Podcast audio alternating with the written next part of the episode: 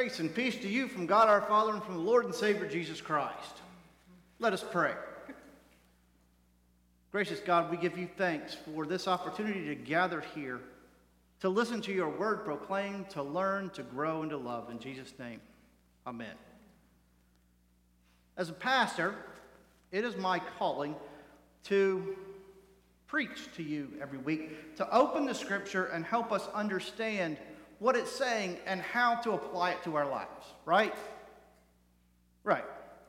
So in today's second reading, it says very clearly, be imitators of God.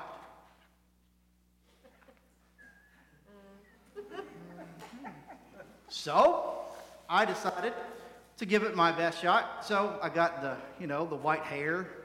Although next time I think I'll spend a little more on the wig because I'm not sure. This one, the long white beard, nice flowing white robes. I mean, that's what God looks like, right? I mean, that's what all the pictures have. You know, this old guy that, kind of looks like Gandalf from Lord of the Rings.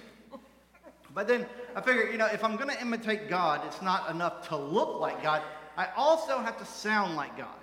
So I saith to you, thou hast made me happy that thou art here this morning.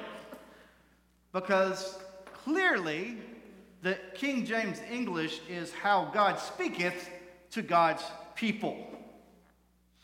And if I'm going to doeth saith the things of God, I should also doeth the things that God doeseth. So today, I am going to take the ordinary and make it extraordinary.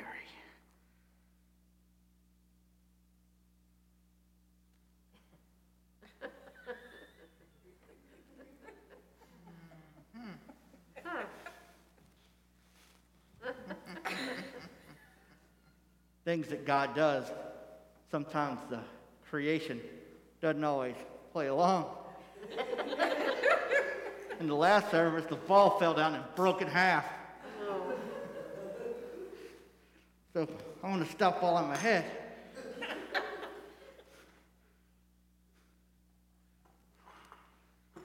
And you can't see anything with this wig on. Doesn't work out to be God, does it? Maybe this isn't what it means to be an imitator of God. Well, especially since it said right there in our gospel reading that no one's ever seen God. So as strange as it sounds, maybe, just maybe, I'm not supposed to wear a wig and a long beard and long flowing white robes, especially in the summertime when it's hot up there. Jeez. And now my hair's all messed up. So what does it mean then? If that's not what it means to imitate God, what does it mean? Well, I think we should give it a shot, though, right? I mean, first of all, in Paul's writings, it's not the only times that he says we should imitate someone. In fact, Paul says that we should imitate him as he imitates Christ. Oh, that's what you look like. And so that's a little easier, right? I mean, imitating Paul. Paul was a human. We know that Paul wasn't perfect. I mean, before in his early days, he was persecutor of Christians. That's not really a nice thing to do. And then later, he didn't always get along with everyone. So imitators of Paul, maybe. And then it's as he imitates Christ. Well, that's a lot tougher, seeing as how Jesus was perfect, but at least Jesus was a human. But an imitator of God? I mean, God's the all-powerful, all-knowing, right? So how are we supposed to do that? Well, the truth is we try all the time. Because you see, at the root of our sinfulness is our self-centeredness. Early on in the days of Adam and Eve, they weren't supposed to eat of the tree of the fruit of knowledge of good and evil. Why? As the serpent said, because God knows that if you eat it, you'll be like him. And what did they do? They ate it. Why? So they could be like God, all-seeing, all-powerful, all-knowing.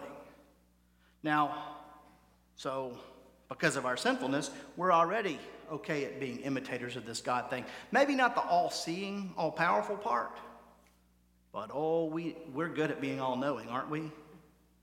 Because we know it all. You know how I know? Have you had a discussion with anybody about COVID-19 lately? Because we all know about that, don't we? Have you met anyone that's not an expert on COVID-19 lately? Because everybody is. You know, whether you've got a medical degree or not, buddy, you're an expert. And it's interesting how much experts disagree with these things, huh?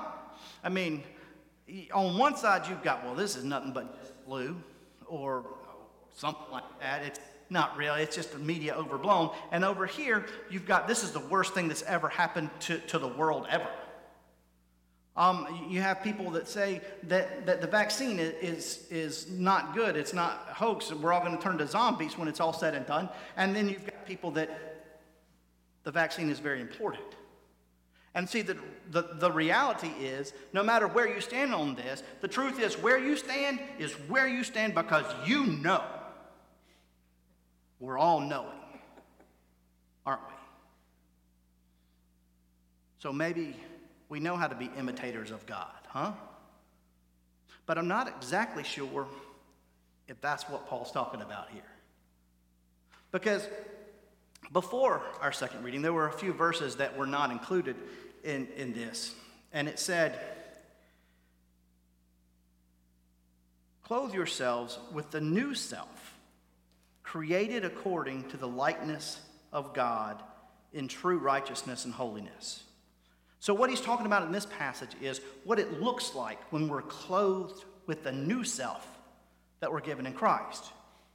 So this whole passage is about what it looks like to be clothed in Christ.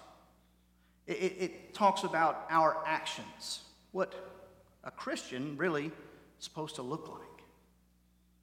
And first of all, it talks about being in the likeness of God. And so while no one's ever seen God, what does God look like? Well, God looks like you. And God looks like me.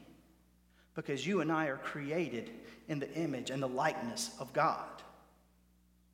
So, first of all, what does that say about our own self-image? How often do we look in the mirror and just can't stand what it is that we're looking at? We see every blemish, every fat cell, every wrinkle, every imperfection. But don't we see that we're looking at the image of God? Shouldn't that say something different about how we see ourselves? But he goes on to talk about how it is that people living in this newness act.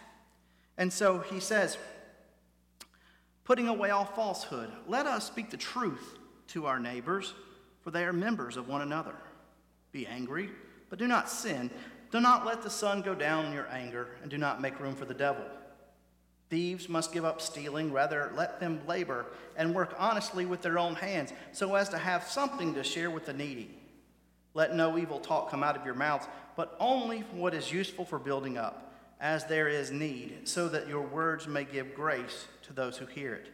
Do not grieve the Holy Spirit of God, for which you were marked with the seal of day of redemption. Put away from you all bitterness and wrath and anger and wrangling and slander, together with all malice, and be kind to one another, tenderhearted, forgiving one another, as God in Christ has forgiven you. Therefore be imitators of God, as beloved children, and live in love, as Christ loved us and gave himself up for us, a fragrant offering and sacrifice to God." So, what does it mean to be an imitator of God? Well, first of all, it's not following a bunch of rules that were set out a long time ago. And it's not about checking things off, that you have to do this and do that. You don't have to be all-knowing. In fact, you don't have to be anything but you. But it's all about how we treat other people. Being an imitator of God means that we live in love. We clothe ourselves with love. And as the sign says out front, be nice. Be nice. You want to know what it looks like to be a Christian? Be nice. That's not hard. Just be nice. We're Southerners. We should be good at that by now. You know, we're nice to people we don't even like. Be nice. Live in love. I mean, yes, we're going to get angry from time to time, but don't hold grudges. And don't steal from other people. Actually work. And work with the purpose of giving some of it away. And don't talk bad about people. When you talk, do it to build other people up. And when somebody makes you mad, forgive them. Be kind, tenderhearted, merciful. As God in Christ has been kind, tenderhearted, and forgiving to you. Live in love. See, we have enough pain and division and hate in the world, don't you think? Don't you think we have enough people who aren't nice to each other? Don't you have enough people who are all over social media telling exactly what they think and what they know and how much of a God they are to themselves? That's not how we are. We're a different creation because we are from the Creator. We were made in God's image, and God's image magnifies and projects nothing but love. And therefore, that's who we are called and created to be. That's what we are called and created to do. We are to live in love. We're supposed to be nice to people, even if they're not nice to us. We are supposed to show the world what it means to be beloved children of God. And that's not by telling them how wrong they are, but by saying how right God is and how much God loves each and every one of them and each and every one of us.